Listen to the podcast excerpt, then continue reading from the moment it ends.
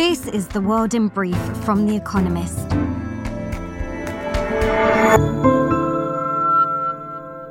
Our top stories.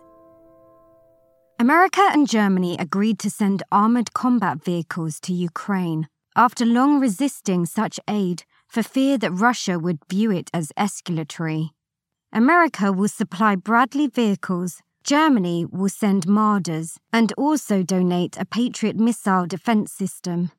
Separately, Vladimir Putin ordered a unilateral ceasefire between noon on Friday and midnight Saturday to mark Orthodox Christmas. An advisor to Ukraine's president dismissed the gesture as, quote, hypocrisy. Kevin McCarthy was no closer to becoming Speaker of America's House of Representatives after losing a 10th vote, making this the most protracted election since 1859. 20 right wing Republican holdouts have refused to accept his concessions. Quote, The deal is over with him. He does not have the votes, said Lauren Boebert, one of the rebels. Mr. McCarthy needs to win over at least 16.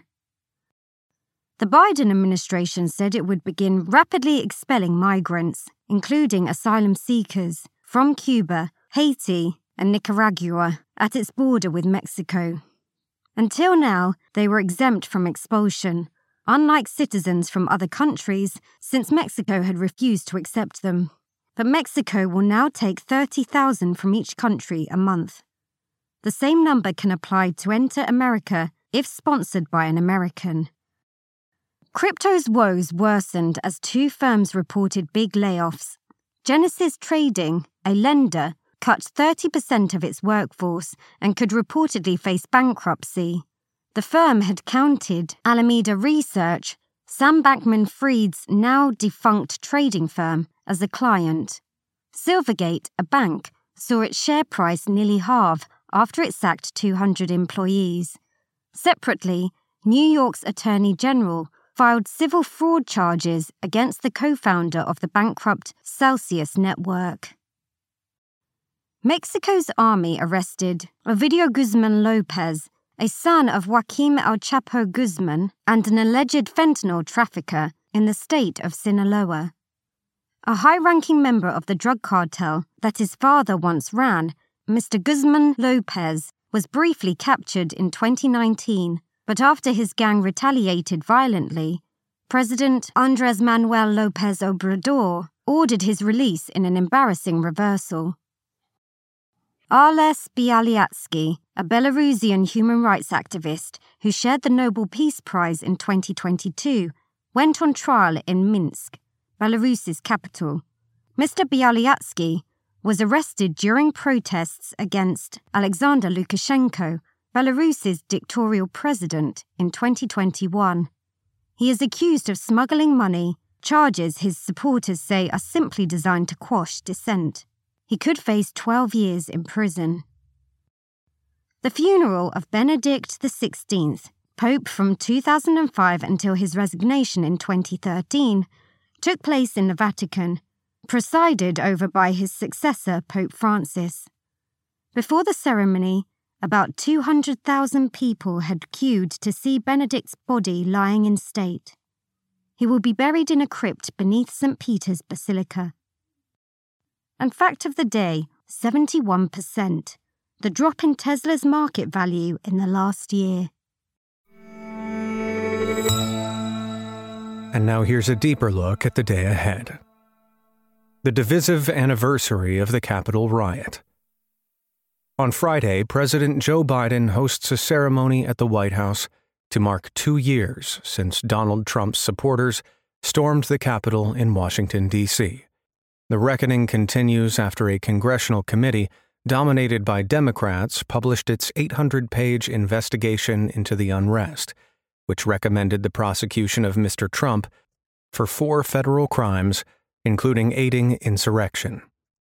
A conviction, though unlikely, would bar him from holding federal office again. In response, some Republicans are proposing to reroute the committee's evidence away from the National Archives, where it could be stored for decades, to a separate and newly Republican controlled committee.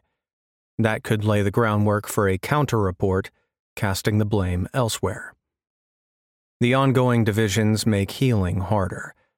At an event last month honoring law enforcement officers who stepped up on January 6th, some refused to shake hands with Republican congressional leaders. And yet, neither Mitch McConnell nor Kevin McCarthy has ruled out supporting Mr. Trump should he become their party's presidential nominee in 2024. Europe's cooling inflation. A New Year heat wave brought respite from winter frost in Europe. Temperatures reached 25 degrees Celsius in Bilbao, and tumbling gas prices offered further relief. They are now lower than on the eve of Russia's invasion of Ukraine. That will bolster the efforts of the European Central Bank to bring down inflation, too. Eurozone inflation figures for December, published on Friday, will show how much progress has already been made. Figures for December, published in a number of countries this week, augur a downward trend. Annual inflation slowed from 7.1% to 6.7% in France, 11.3% to 9.6% in Germany, and 6.7% to 5.6% in Spain. Still, strip away the volatile components of energy and food, and core inflation in the Eurozone may still be rising, as in Spain. The enduring effects of the post pandemic bout of inflation and tight labor markets will be a tough nut to crack for the ECB. America's annual economic gabfest. Economists will gather in New Orleans this weekend for the annual meeting of the American Economic Association, AEA, the premier society for scholars of the dismal science. The profession has had a bruising couple of years after its model failed to predict surging inflation. Attendees will pore over new evidence on the drivers of prices and analyze the pros and cons of the economic policies pursued during the pandemic. The AEA also faces mounting tension internally. The economics profession is confronting a resurgence of hashtag MeToo style allegations of sexual misconduct by male professors. At the same time, conservative academics grumble that the association has become excessively focused on research regarding progressive social causes. Meanwhile, newly minted PhDs, who in the past would attend scores of interviews with academic departments during the event, now get hired online. And strangely, physical attendees of the AEA are still required to wear masks, a decision that seems unlikely to have passed a cost benefit analysis. Rishi Sunak's Winter of Discontent. In Britain, nothing much is moving. A winter of strikes grinds on the public sector. On Friday, railway workers in the RMT union and civil servants in agencies handling driver's license, farm payments, and highway management are all off work in protest. Later this month, walkouts are also planned by unions representing nurses, teachers, and bus workers. The proximate cause for the strikes is pay settlements failing to keep up with inflation, but they follow years of low morale and pay constraints in much of the state sector.